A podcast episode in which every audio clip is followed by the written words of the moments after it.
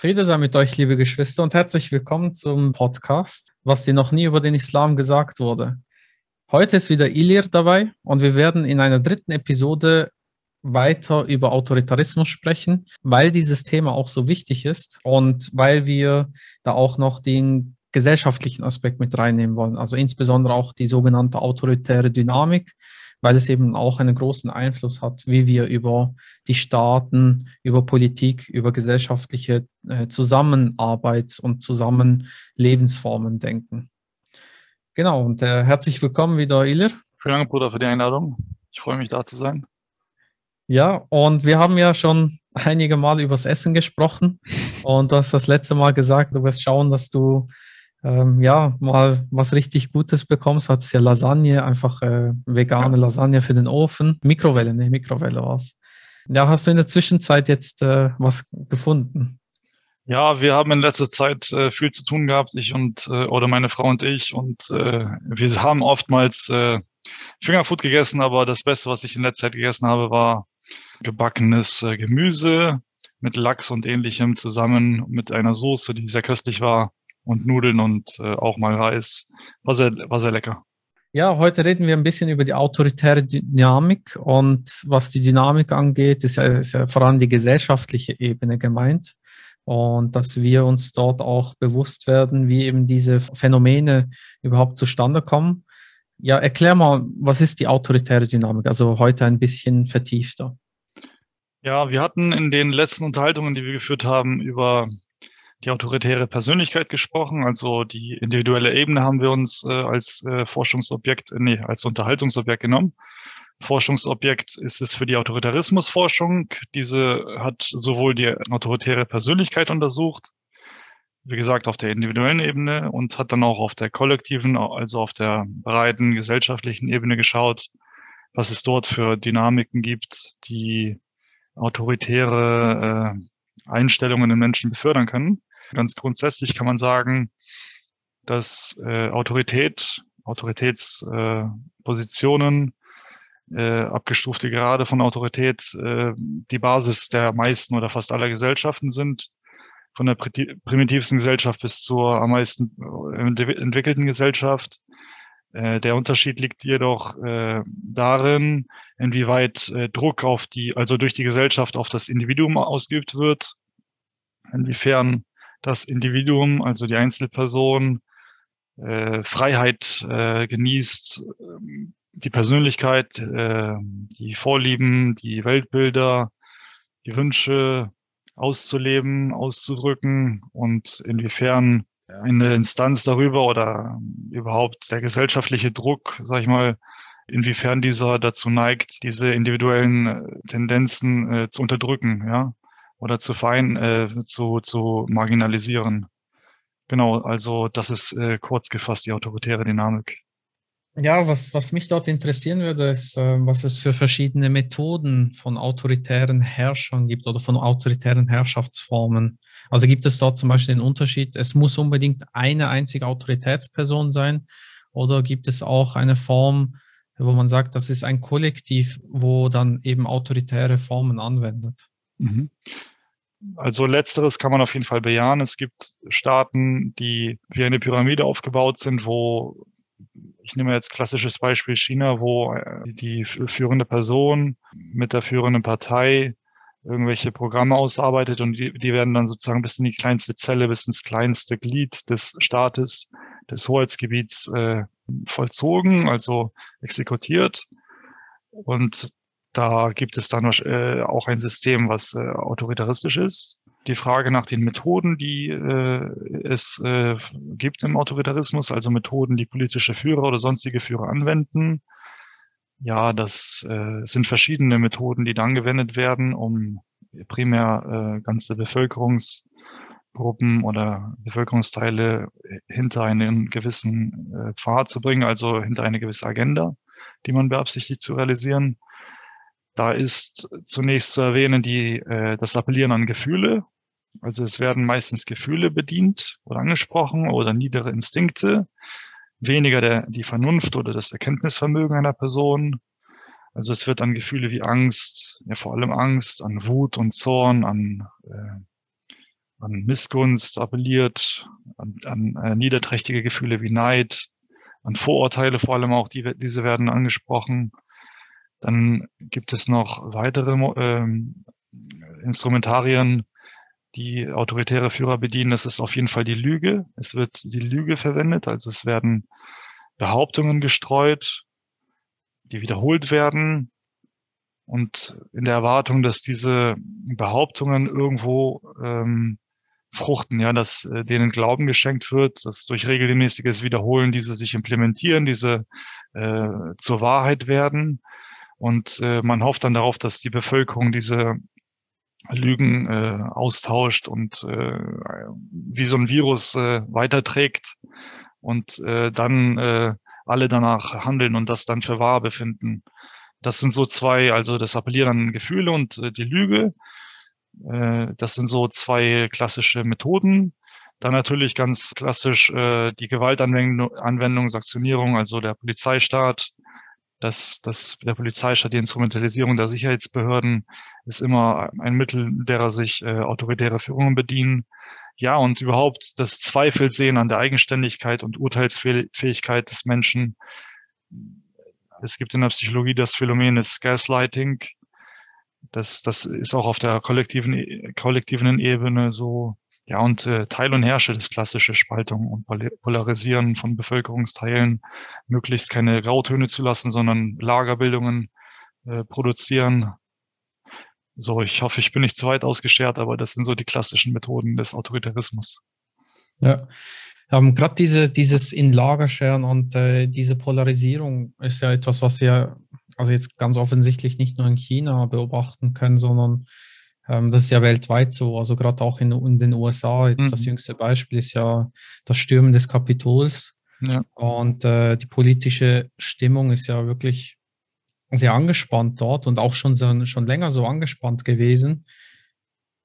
Ja, dass, dass also auch Demokratien oder eben ja verschiedene Formen von Staatsformen mhm. ähm, nicht davor geschützt sind, eben auch plötzlich autoritäre Dynamik zu entwickeln. Ganz richtig, ja. Und ähm, ja, wie, wie siehst du diese Entwicklung dort? Also ich meine, Propaganda ist ja sowieso ein Mittel, was immer überall von Politikern bewusst oder unbewusst eingesetzt wird, ob man sich jetzt zum Beispiel mit einer Nation identifiziert und deshalb eine Variante der Geschichtsschreibung bevorzugt und eine andere eher weniger.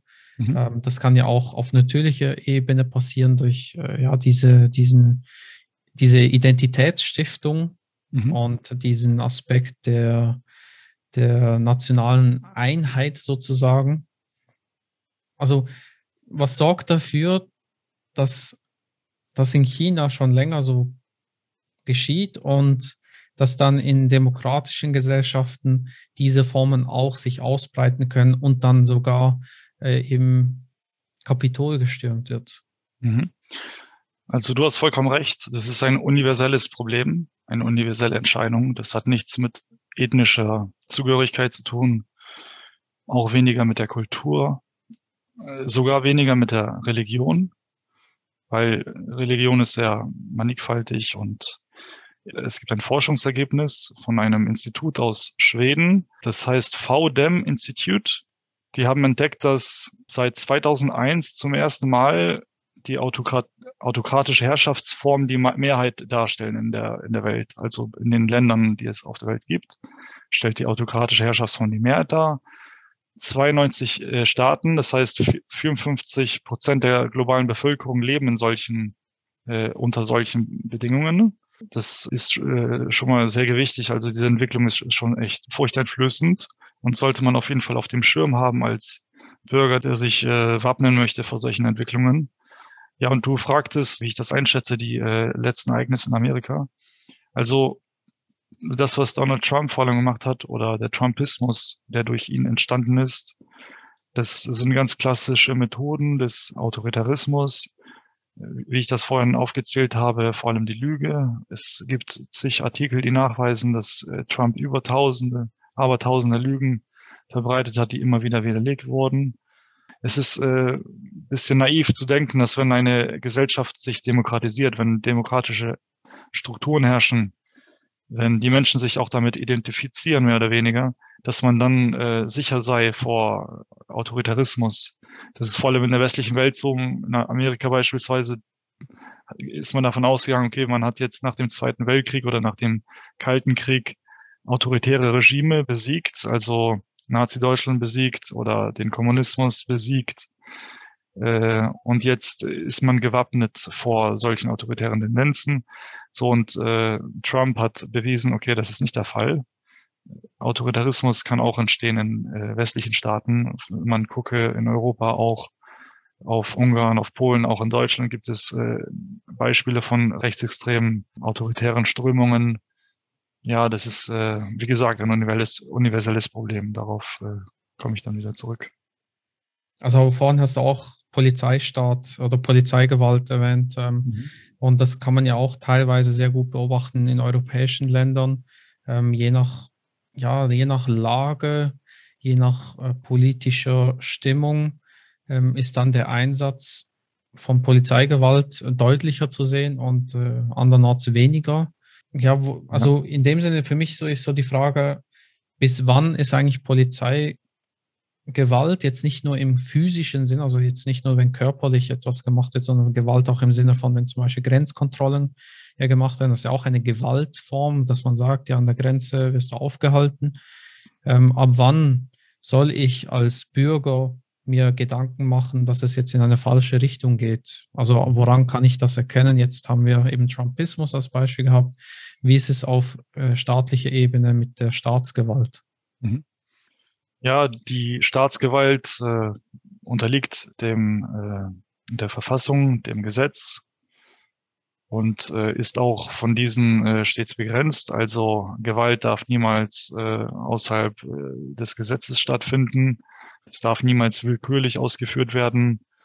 Vor allem im Zusammenhang mit irgendwelchen Versammlungen oder sowas kommt es ja oftmals zu Ausschreitungen, zu Gewaltanwendungen und ähnliches. Das ist natürlich, äh, so allgemein kann man das schwer beantworten. Polizeigewalt ist auf jeden Fall und auch der mh, hm, Polizeistaat oder polizeistaatliche Tendenzen sind auf jeden Fall auch in äh, westlichen Gesellschaften, ich weiß nicht, inwiefern das jetzt, äh, welche Dimension angenommen hat, aber natürlich ist das auch auf dem Auge, im Auge zu behalten wir leben noch nicht in Polizei, in, in einem Polizeistaat in Deutschland. Äh, also da sind wir auf jeden Fall weit von entfernt, auch nicht in der Schweiz oder anderen Staaten. Aber es gibt vereinzelt natürlich äh, Polizeigewalt, die unverhältnismäßig ist und die auch äh, im Nachhinein äh, wird es festgestellt durch Gerichte, dass die äh, außerhalb des Gesetzes stattgefunden hat. Ähm, das ganze Problem mit den Sicherheitsorganen äh, zeigt sich vor allem auch in dem Kontext der Terrorbekämpfung. Also nach dem 11. September ist eine Welle losgetreten von Antiterrorbekämpfungen und äh, das haben sich äh, verschiedene äh, Staaten zu eigen gemacht. Das, was Amerika beispielsweise getan hat der, durch die Antiterrormaßnahmen überall auf der Welt oder auch im, im eigenen Land.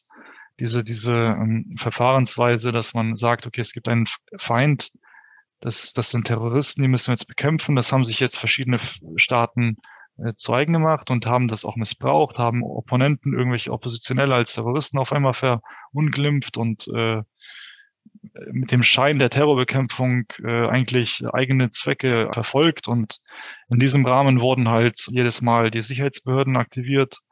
Dadurch ist auch so eine autoritäre Dynamik entstanden. Also die Staaten haben sich immer autoritärer verhalten das ist auf jeden Fall äh, etwas, was man zurückfahren muss, wie diese ganze Terrorbekämpfungssache. Da sind auch viele Gesetze äh, erlassen worden, die teilweise noch fortwirkten, obwohl, obwohl das Ganze passé war. Ja, das ist eine sehr, sehr äh, wichtige Diskussion und auch sehr feingliedrige Diskussion, die im äh, öffentlichen Recht auch stattfindet, im Polizeirecht, im Sicherheitsrecht. Ja, und in der Schweiz haben wir auch gerade aktuell äh, eine Diskussion, wo ja, sozusagen eben auch wieder zu, zu Terrorismusbekämpfung ein Gesetz verabschiedet werden soll, was äh, ja schon interessante Aspekte beinhaltet, wo man je nach Betrachtung ähm, der Situation das anschauen kann und sagen kann, okay, das verstehe ich teilweise, mhm. ähm, aber teilweise ist es massiv übergriffig oder zumindest erscheint es so. Ich bin aber auch kein Sicherheitsexperte. Ähm, ja, das ist, das ist dann so dieser Bedarf nach, oder dieser Wunsch nach Sicherheit ist einfach so groß bei, bei vielen Menschen und das kann ja auch bewusst dann ausgenutzt werden, mhm. dass, äh, ja, dass dann eben solche Gesetze durchkommen überhaupt und dass man dann auch mit einem Schnellschuss reagiert und Sachen erlässt, wo man dann im Nachhinein merkt, oh, das hat äh, einige Konsequenzen, die mhm. überhaupt nicht förderlich sind für einen demokratischen Staat. Ich finde das spannend, du hast es vorhin ja gesagt, es ist universell, es ist nicht äh, auf eine Kultur oder ein, einen, ja, sozusagen Breitengrad einzuschränken, sondern mhm. es passiert überall in verschiedenen Formen und auch in verschiedenen Ausmaßen. Mhm. Und ja, was hast du dort für Beispiele jetzt, ähm, wenn du das alles so studiert hast und jetzt wenn und den Koran ja auch immer wieder liest? Was hast du dort für Beispiele in Bezug auf Autoritarismus und Koran? Ja, im Koran finden sich verschiedene Beispiele. Also das äh, bekannteste Beispiel, das hatten wir auch in unserem ersten Podcast angesprochen, soweit ich das erinnere. Da gibt es den Pharao, das Vorbild jedes autoritären Herrschers. Ähm, eine Person, die über Leichen geht und äh, jegliche Rechte einschränkt, äh, nur um den eigenen Willen, also den puren eigenen Willen durchzusetzen und nicht nur den eigenen Willen von irgendwelchen Parteien oder so, sondern es ging ja da wirklich um Egoismus auf äh, höchstem Niveau. Was man an Pharao beispielsweise ablesen kann, ist die äh, Untergliederung oder Unterordnung von allem, äh, sei es von Minderheiten, sei es von äh, eigenen äh, Untergebenen unter den eigenen Zweck und das Zurückweisen von jeglichem anderen äh, Weltbild oder ähnlichem. Also vor allem, wenn Moses daherkommt und äh, sagt, okay, du bist jetzt nicht der einzige Gott oder der einzige bestimmende Herrscher, sondern es gibt auch noch Gott und dieser Gott äh, hat uns allen Freiheit eingeräumt und verlangt von uns, dass wir uns demütigen vor ihm. Ja, das äh, weist dieser Pharao zurück und äh, interessant ist in diesem Zusammenhang auch, dass Pharao die Bewohner zu Parteien gemacht hat, also äh, er hat äh, die Minderheiten, die äh, Kinder Israels äh, verfolgt und äh, auch äh, nachdem Moses die, was auch interessant ist in diesem Zusammenhang, nachdem Moses ähm, die, äh, wie nennt man das, sieben äh, Unheile, Unheilserscheinungen äh, sozusagen äh, mit sich gebracht hat, also die Heuschrecken und so weiter und so weiter. Jedes Mal wurden den Kindern Israels diese Phänomene zugeschrieben, also auch so ein äh, klassischer Antisemitismus, der, der sich da zeigt. Ähm, und ja, dass äh, man Minderheiten, vor allem die schwächsten Gruppen, äh, unterjocht und äh, aller Freiheiten beraubt und äh, der Würde beraubt. Das ist auch so ein klassisches Phänomen des Autoritarismus, des, der autoritaristischen Herrscher. Also Diskriminierung ist auf jeden Fall dann eine, eine der klassischen Methoden von Autoritarismus. Ja. Und äh, was, was das angeht, haben wir auch eine Episode oder zwei Episoden dazu. Ähm, da könnt ihr euch drauf freuen. Also, das ist wirklich eine super Episode geworden. Ähm, kommen sehr viele Informationen auch zusammen, auch wieder in Bezug auf den Koran natürlich. Mhm. Ähm, einige Informationen. Ähm, ja, ich, was ich noch spannend finde, ist, der Koran gibt ja keine spezifische Staatsform vor. Es gibt zwar einige, die sagen, ja, es, äh, es braucht unbedingt eben nach der Scharia, aber die ist ja überhaupt nicht eindeutig. Äh, und das Wort kommt auch nicht in dem Sinne im Koran vor. Es kommt halt schon vor, aber nicht in dem Sinne, dass es eine Gesetzgebung bedeutet. Und ja, und andere äh, argumentieren dann ja, dass es unbedingt Demokratie sein muss, weil, äh, und dann werden irgendwelche Verse zitiert. Und ich bin von keinem keinen dieser beiden Varianten überzeugt, sondern denke eher, dass man von einer grundsätzlich föderalistischen Art und Weise ausgehen kann. Und das kann ja in einem Königreich passieren, es kann in eine Demokratie münden oder mhm. das kann auch, ähm, ja, er kann auch kommunistisch sein. Das ist, ist ja sozusagen allen selbst überlassen. Mhm. Wie würdest du jetzt als jemand, der sich mit Autoritarismus eingehend beschäftigt hat, ähm, sagen, jetzt mit dem, dass äh, ja, ja höchstens Föderalismus jetzt ähm, vielleicht abgeleitet werden kann, auch, auch das vielleicht. Mhm. Ähm, wie würdest du sagen, dass nach dem Koran, äh, wenn überhaupt möglich, äh, wie sollte diese Staatsform aussehen, die versucht, Autoritarismus einzudämmen? Also ich teile mit dir die Ansicht, dass der Koran keine äh, Staatsform explizit beschreibt, vorgibt. Das ist schon mal eines. Und das ist auch sehr wertvoll, weil es einen vor falschen Auslegungen, falschen Verständnissen schützt. Das zum einen. Ich denke, bei der Frage, welche Staatsform gibt sich eine Bevölkerung, bei dieser Frage äh, religiöse Schriften nicht unbedingt äh, relevant sind. Also es geht ja darum etwas Profanes, um etwas Säkulares, Weltliches. Und äh, da ist die menschliche Vernunft, die äh, besten Seiten der Menschheit sind da gefragt der Koran hat eins gemein mit unserem Grundgesetz in Deutschland zum Beispiel. Der Koran gibt, wie gesagt, keine Staatsform vor. Das Grundgesetz in Deutschland gibt keine Wirtschaftsform vor. Also es könnte in Deutschland sowohl Kapitalismus als auch Sozialismus vorherrschen. Es würde nicht im Widerspruch stehen zum, zum Grundgesetz. Das Maßgebliche ist, ähm, dass Menschenrechte eingehalten werden, dass äh, gerechte Umstände herrschen, dass Freiheiten gewährt werden, also Menschenrechte, Freiheiten, dass die Würde vor allem im Vordergrund steht. Das sind äh, die primären Anliegen, die der Koran hat und die auch die Verfassung in Deutschland oder in äh, vielen Ländern auf der Welt ha haben. Das, das ist das Maßgebliche. Es gibt äh, also vieles, viele vor allem Werte, viele Methoden, viele Prinzipien, die dieses äh, autoritäre im Menschen und in der Gesellschaft äh, zurückfahren sollen. Natürlich wird es nie möglich sein, das komplett zurückzudrängen und aus der Welt zu schaffen. Der Mensch ist schwach und fehlanfällig und bedürftiges Wesen, emotionales Wesen und äh, gerät oftmals auf Abwege und findet dann wieder die rechte Spur. So ist auch alles in Ordnung.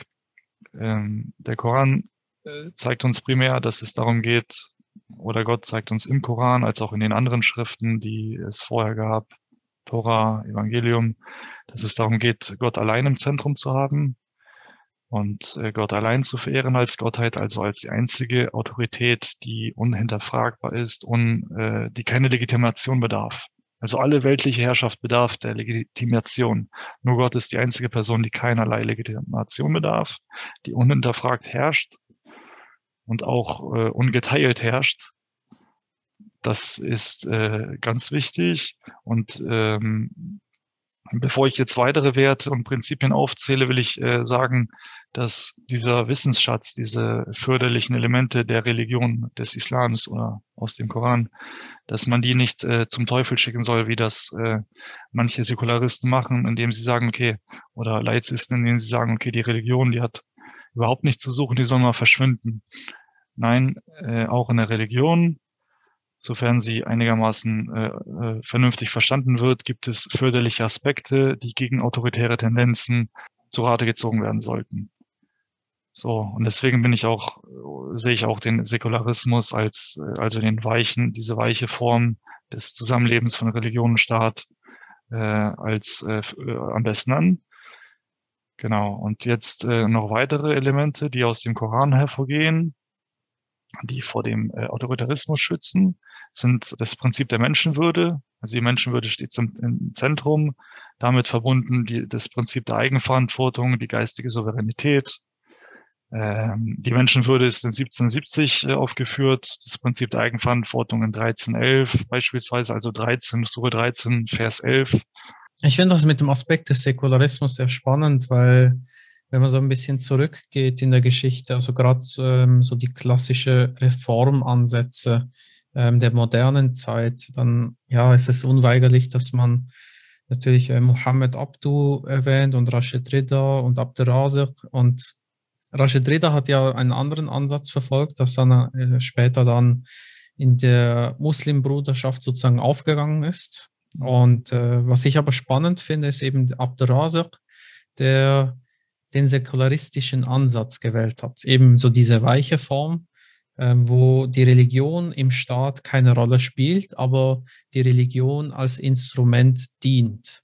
Also die, der Staat ist unabhängig von der Religion, mhm. aber die Menschen lassen sich leiten von den Werten der Religion. Mhm. Und äh, dass es dann natürlich auf Vernunftsebene passiert und äh, dass es universelle Prinzipien gibt, die für alle Menschen gelten, eben wie die Würde zum Beispiel, dass sie zu achten und zu wahren gilt.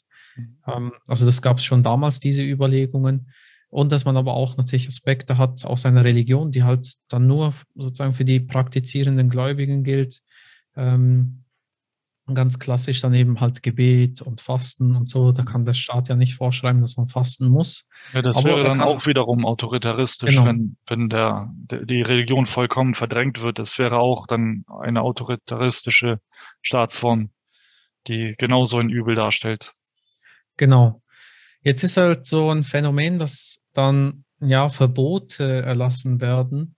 Also wie zum Beispiel jetzt gerade eben die, die, ähm, die Diskussion, die in der Schweiz läuft mit der Verhüllungsinitiative, aber dass eben auch die andere Seite ähm, auch ein Zwang ist, Menschen äh, befreien zu müssen. Mhm. Also oder eben selbst, es ist ja klar, also die, die Burka, die Niqab und so weiter ist äh, zumindest in meinen Augen ganz klar frauenfeindlich. Die Männer haben sowas eingeführt, weil der Körper der Frau sexualisiert wurde Ja. und wird. Und äh, gewisse Frauen übernehmen halt dieses Weltbild, das ist dann ihre Entscheidung. Mhm. Ähm, aber ich denke nicht, dass es der das, ja. richtige Weg ist, staatlich das zu verbieten, weil es dann auch wieder eine autoritäre Form darstellt. Also würdest du dem zustimmen? Ja, ich würde dem grundsätzlich zustimmen, ja. Also das Verbot macht vorne und hinten keinen Sinn für mich, weil es äh, überhaupt eine sehr geringe Anzahl an Frauen sind, die überhaupt solche Bekleidungen tragen. Also das, äh, es gibt dringender, dringendere Probleme auf jeden Fall, mit denen man sich Aber hier, hier kurz eine Frage. Ähm, Ja. Also ich, ich verstehe das natürlich mit den dringenden Problemen, Mhm. aber bei staatlichen Fragestellungen stelle ich mir immer so die Frage, da geht es ja eben auch darum, wir haben ja vorhin das angesprochen, es geht auch um Minderheiten. Und ein Staat kann man daran messen, wie er die Minderheiten schützt und Ganz fördert richtig. und so weiter und so fort. Mhm. Mhm. Ähm, kann man das, also jetzt unabhängig von dieser Fragestellung, ist das hilfreich zu sagen, ja, es betrifft wenige, deshalb soll es kein Thema sein? Nein, das ist äh, natürlich nicht. Also selbst eine Person ist, äh, also das Recht einer Person auf ein würdevolles und freies Leben ist maßgeblich für die ganze Gesellschaft. So meine ich das natürlich nicht. Ich meine es eher in dem Sinne, dass es durch ähm, die solche Phänomene aufgreifen und damit ähm, Diskussionen stiften wollen, die, die nicht förderlich sind. Oder hinter diesen äh, Anregungen stehen keine lauteren Motive, denke ich mir oftmals, weil man undifferenziert äh, hier vorgeht, weil man sagt, okay, alle Frauen, die sowas tragen oder die äh, in der Gesellschaft, in der Öffentlichkeit mit Burka oder mit Nikab oder ähnlichem rumlaufen, die sind alle zu Hause gezwungen worden von ihren Männern, was so nicht der Weiten spricht. Ich meine, du hast letztens äh, im SWR hast du oder äh, SRF Forward? ja. SRF, genau, Entschuldige. Und da habe ich auch äh, da, das Interview verfolgt mit äh, der jungen Frau, die auch äh, authentisch dargelegt hat, dass sie das freiwillig macht, dass sie davon überzeugt ist. Und diese differenzierte Auseinandersetzung mit diesem Thema würde uns zu dem Ergebnis führen, dass ein Verbot vorne und hinten keinen Sinn macht. Weil wir dann Menschen ähm, zwingen wür würden zu einem äh, unser, unserer Ansicht nach äh, progressiven äh, Lebensstil. Und äh, das, das geht nicht. Also es, das verstößt gegen die Autonomie des Menschen, gegen die Religionsfreiheit. Ich meine, Religionsfreiheit bedeutet nicht äh, eine Freiheit äh, der Religionsausübung äh, in Bezug auf eine Religion, die man selber für aufgeklärt und wichtig und richtig achtet, sondern in Hinblick auf jegliche Religion, die so verstanden wird von den Menschen. Und wenn das für mich äh, gegen, also für mich und dich, für dich und mich ist es äh, Burka und so, ist nicht äh, mit dem Koran kompatibel so. Da sind wir uns einig. Aber das ist unser Verständnis. Das können wir jetzt nicht anderen aufzwingen. Das führt nur zu noch mehr Spaltung und noch mehr Abwehr, Abwehrreaktionen. Und gerade das wollen wir ja nicht, sondern wir wollen die Freiheit belassen, dass Menschen sich entscheiden können oder nicht entscheiden können. Und das ist das Wichtigste. Ja, da das, ähm, um ein bisschen weg von der Diskussion Ja. von der Burka und so weiter zu kommen, ähm, würde ich ein anderes Beispiel, nehmen, was ganz klassisch ist, gerade in Bezug auf staatliche ähm, Aspekte, ist natürlich das mit dem Zins. Also ein ganz klassisches Argument ist, dass egal wo man ist, gerade in Europa besonders natürlich, mhm. ähm, dass es kein islamischer Staat sein kann, schon allein wegen den Zinsen. Das ist so eine sehr verbreitete Vorstellung.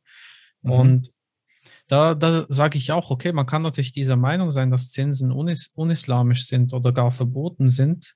Ähm, aber das Konzept dahinter ist eigentlich viel komplexer. Also mhm. selbst wenn es nicht Zins genannt wird, dann wird es sich in der einen oder anderen Form wieder äußern. Und auch sogenannte islamische Finanzierungsmodelle haben das gleiche Problem von Zinsen drin. Das hat man damals in der Wirtschaftskrise sehr gut beobachten können, so 2007, mhm. 2008 herum, als dann eben diese, äh, diese Blase, diese Wirtschaftsblase äh, geplatzt ist. Und dann hat man zuerst gedacht, oh, die arabischen Länder, die, die sind davon nicht betroffen.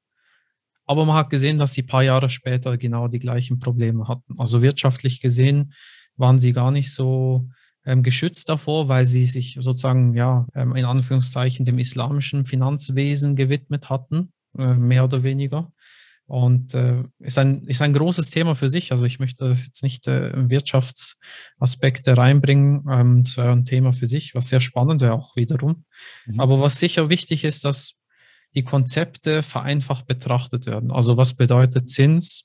Mhm. Zum Beispiel jetzt ganz klassisch, wenn man es den Koran anschaut, dann nimmt man das in Bezug auf das Wort Riba und die entsprechenden Verse und äh, die weiteren Quellen.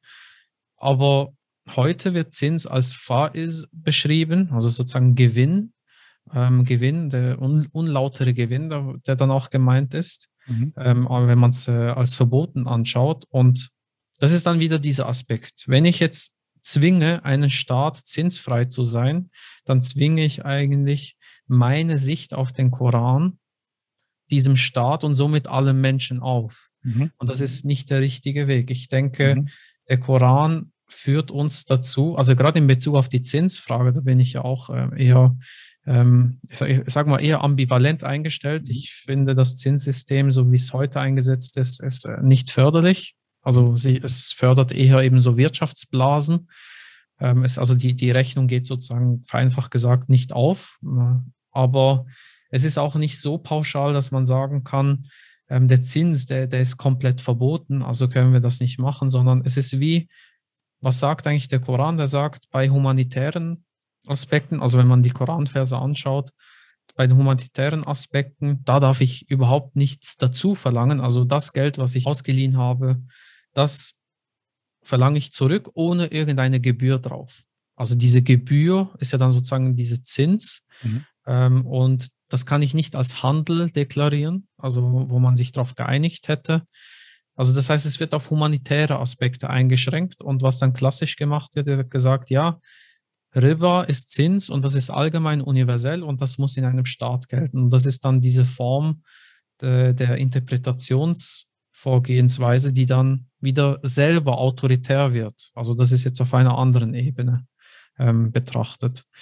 Ähm, ja, von dem her finde ich das sehr, sehr wichtig, dass man eben auch darüber spricht und sagt, guck, das ist meine Sicht.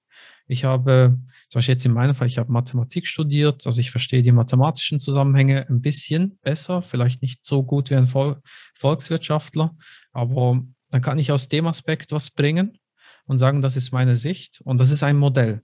Also das ist meine Weltanschauung. Und äh, das führt dann dazu, dass man ja das äh, ein bisschen unaufgeregt und äh, emotional nicht so aufbrausend miteinander diskutieren kann. Ich denke, das braucht es unbedingt in unseren Zeiten. Mhm.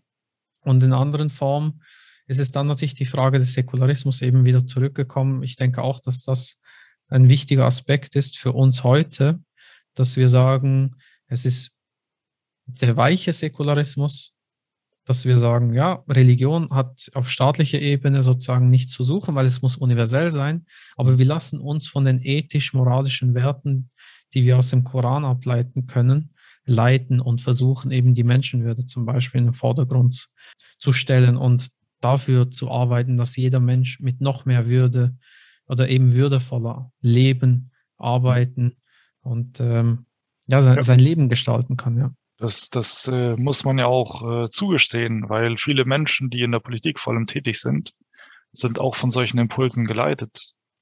Die haben auch äh, Prägungen in verschiedenen Religionsgemeinschaften und sind inspiriert durch göttliche Schriften und äh, durch Lehrinhalte. Und das motiviert die dann täglich äh, aufzustehen und progressive Entwicklungen äh, zu äh, äh sich zu verhalten, zu ähm, kandidieren und äh, ja in, in Wettbewerb zu treten zu anderen Kandidaten. Und das ist ja auch nicht verpönt und auch nicht äh, äh, verboten. Also wo es problematisch ist, natürlich, wenn man, wie du es schon sagtest, verschiedene Weltbilder, verschiedene Auslegungsvarianten, Verständnisweisen, wenn man versucht, die äh, der ganzen Gesellschaft überzustülpen und dann ganze Wirtschaftsformen vielleicht äh, zu verändern oder ähm, zu eliminieren. Das mit dem Zins beispielsweise, das äh, ist die unternehmerische Freiheit und äh, ist auch von der Privatautonomie gedeckt und ist meiner Ansicht nach ein legitimes Geschäft. Wenn Menschen Geld verleihen und die andere Person zahlt dann Zinsen, wo es natürlich unmoralisch wird, wenn man merkt, okay, die Person kann es nicht zahlen, dann kommt Zinses, Zinsen drauf und immer mehr und immer mehr. Und wenn dieser Kreislauf dann beginnt, aber dafür ist ja auch unser Staat gewappnet, dafür gibt es auch hier äh, verschiedene ähm, Instrumentarien und viele Gesetze, die solche Zustände auch verhindern können. Äh, vor allem wenn Menschen in Insolvenz geraten, dann darf man denen zumindest nicht äh, das Lebensnotwendige wegnehmen. Also hier ist die garantiert, dass äh, zum Beispiel in, Deu in Deutschland ist einem garantiert, dass einem lebensnotwendige Dinge wie die Wohnung oder verschiedene Einrichtungsgegenstände nicht weggenommen werden. Die dürfen von der Insolvenzmasse nicht erfasst werden. Und vor allem die ganze Diskussion um den Zins, äh, es ist ein, ein Phänomen aus der Privatwirtschaft und hat mit dem Staat für, an und für sich nicht viel zu tun. Der Staat legitimiert etwas oder kann etwas äh, für ungesetzlich erlauben, aber es ist äh, ein Instrument der Wirtschaft zur, äh, zum, zur Gewinnerzielung und hat mit dem Staat, der Verwaltung und so weiter und so weiter an und für sich nichts zu tun. Okay, das heißt, wenn ich dich richtig verstanden habe, ähm, wäre es in dem Sinne auch wünschenswert aus Sicht der autoritären Dynamik, dass der Staat sich auch aus wirtschaftlichen Fragestellungen ähm, sozusagen wie zurückzieht? Oder habe ich das jetzt falsch verstanden? Es wird auf jeden Fall von äh, linken äh, Denkern und Philosophen zum Beispiel kritisiert, dass der Neoliberalismus und der Autoritarismus keine Feinde sind, keine Rivalen, sondern Hand in Hand gehen. Ja, neoliberale Entwicklungen bereiten das Feld für autoritäre äh, Persönlichkeiten. Trump zum Beispiel hat dort äh, weitergemacht, wo Obama schlechte Politik betrieben hat. So, das kann man eindeutig sagen heutzutage, wo Obama äh, Reformen nicht vollkommen durchziehen könnte, vielleicht auch nicht selbst verschuldet. Da hat Tr Trump äh, eiskalt äh, zugeschlagen oder die Globalisierung äh, hat auch viel äh, Brachland entstehen lassen, wo dann Trump äh, auch wieder zugegriffen hat. Das ist nicht nur in Amerika so, das ist auch in verschiedenen anderen Ländern der Welt so. Also natürlich ein Staat oder die Verfassung sollte nicht äh, indifferent sein. Die Menschenwürde darf nicht verletzt werden von keiner Wirtschaftsform. Menschen dürfen nicht versklavt werden. Auch nicht dahingehend irgendwie äh, bisschen weniger äh, Sklave ist nicht so schlimm. Nee, gar nicht. Also das, es muss ausreichen, über die Runden zu kommen, menschenwürdig über die Runden zu kommen. Und in Deutschland zum Beispiel ist mir ganz lieb das Sozialstaatsprinzip, dass der Staat dafür zu sorgen hat, dass Menschen äh, gerechte Verhältnisse vorfinden, auch wenn sie aus äh, marginalisierten Gruppen kommen, aus unterprivilegierten Gruppen. Das ist ein Ziel, das, das muss der Staat gewährleisten in allem, was er tut. Und ja, das, das, also die Verfassung und der Staat darf da nicht indifferent sein. So meine ich das auch nicht vorhin, als ich gesagt habe, dass die Verfassung komplett indifferent ist. Also äh, die Verfassung Deutschland legt nicht fest, welche Wirtschaftsform es gibt, aber äh, es lässt auch nicht alles, äh, alle Willkür zu. Ja, ich denke, der, diese, diese Klarstellung war noch wichtig. Deshalb wollte ich noch kurz äh, explizit darauf eingehen. Ähm, dann gibt es aber noch, noch die muslimische Geschichte, mhm. wo auch eben autoritäre Formen sichtbar waren. Welche Beispiele siehst du dort? Du hast äh, nach der äh, islamischen Geschichte und die Beziehung äh, zum Autoritarismus gefragt. Also wie gesagt, ich bin kein äh, Experte in diesem Gebiet, auch nicht annähernd. Ich kann nur verweisen auf ein Buch, was äh, ein türkischstämmiger Wissenschaftler aus den USA, Sozialwissenschaftler oder Historiker, ich weiß nicht genau, veröffentlicht hat. Ahmed mit T. Kuru heißt er, der hat das Buch veröffentlicht, Islam, Authoritarianism and Underdevelopment, a Global and Historical Comparison. Und der behandelt die Frage, warum die islamische Geschichte von so vielen Facetten behaftet ist. Also warum es so ausgeprägte Höhen und Tiefen gibt oder gab. Vor allem in letzter Zeit und jetzt momentan äh, Tiefen, aber auch in der Phase vom 8. Jahrhundert bis zum 12. Jahrhundert, wenn ich mich nicht täusche, Höhen in verschiedenen gesellschaftlichen Bereichen, politischen Bereichen, wirtschaftlichen Bereichen.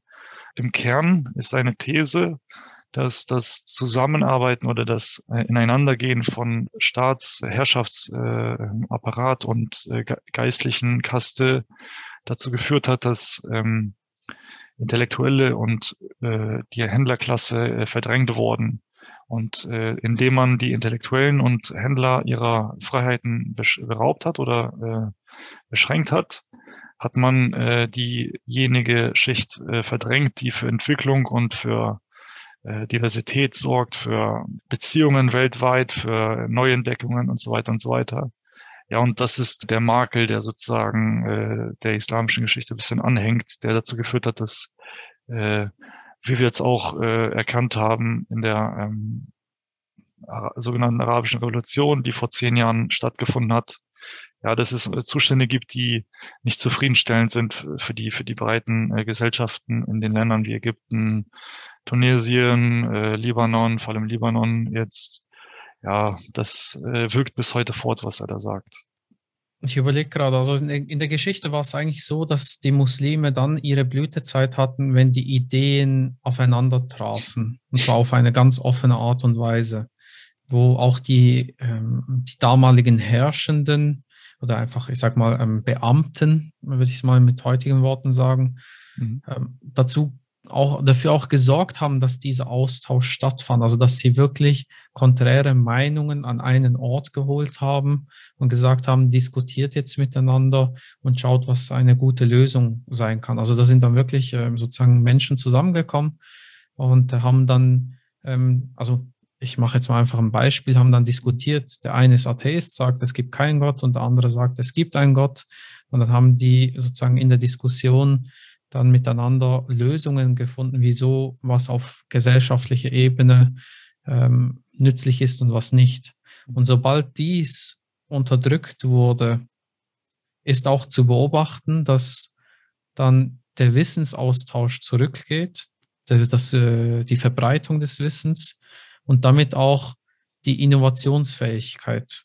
Also für mich ist so ein ein, ähm, ich sage, es ist nicht der Alleingrund, aber sicher ein ganz klarer Eckpunkt in der muslimischen Geschichte ist der Punkt, wo man gesagt hat, man möchte den Buchdruck verbieten, weil die arabische Sprache eine heilige Sprache ist. Ähm, sie wurde sakralisiert und man hat gesagt, es ist verboten, heilige Buchstaben zu drucken. Und äh, damit haben sich eigentlich die Muslime und auch im Osmanischen Reich äh, insbesondere ja den Zugang zu diesem Wissen verwehrt. Und das war sicher einer der Mitgründe, wieso ja de, die Zivilisation, die muslimische Zivilisation in ihrer Blütezeit dann unterging, also nach der Blütezeit unterging.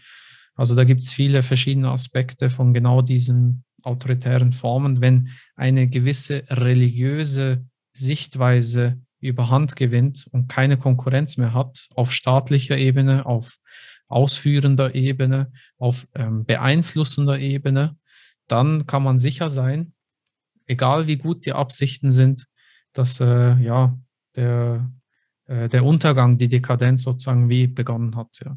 Das ist ja das Problem des, äh, der theokratischen Staatsform, dass irgendeine Ideologie, irgendeine äh, Auslegungsvariante, irgendein Verstandniskorpus sich durchsetzt und äh, den anderen dann unterdrücken will, weil die Staatsmacht geht halt einher mit Zwang, mit, äh, äh, mit äh, Verdrängung und ähnlichem. Das ist das Wesen des Staates, mehr oder weniger. Äh, man darf vergessen, dass ähm, der Staat äh, durch die Grundrechte, durch die Verfassungen verboten werden soll, eingeschränkt werden soll. Also dass, dass, äh, dass die Staatsinstrumente nicht willkürlich angewendet werden sollen. Also genau das, also der Staat ist halt, wie gesagt, kann zum Monster werden, kann aber auch sehr nützlich sein für die Gesellschaften. Genau, also diese Ambivalenz, damit können wir diese heutige Episode auch gleich beenden. Also es kommt auf uns an, was wir mit den Werkzeugen, die uns zur Verfügung gestellt werden, anstellen. Ob wir den Hammer verwenden, um etwas aufzubauen oder etwas niederzureißen. Und ähm, ich möchte mich ganz herzlich bedanken, Bruder Ehler. Es war wieder eine sehr lehrreiche Sitzung. Gern geschehen. Und, äh, also man merkt, man könnte noch stundenlang weiter über dieses ja. Thema philosophieren. Aber ich denke, wir haben auch wieder einige Denkanstöße geliefert ähm, für uns selbst und hoffentlich auch für die ZuschauerInnen. Und ja, alles Gute für dich. Danke, und, Bruder. Äh, guten Appetit jederzeit. Ich will mich auch nochmal bedanken, ganz herzlich bei dir, dass du mich äh, eingeladen hast, dass du mir die Möglichkeit gewährt hast äh, und den Raum gewährt hast, äh, meine Studieninhalte teilweise, meine äh, eigenen Recherchen hier ähm, mitzuteilen. Also äh, ich finde das auch sehr toll, dass du die Relevanz dieses Themas mit mir teilst, so dass du das auch so siehst und ja, das, das äh, möge das fruchten. Also Inshallah. Gutes Inshallah. Schlusswort. Ja. Dann Frieden.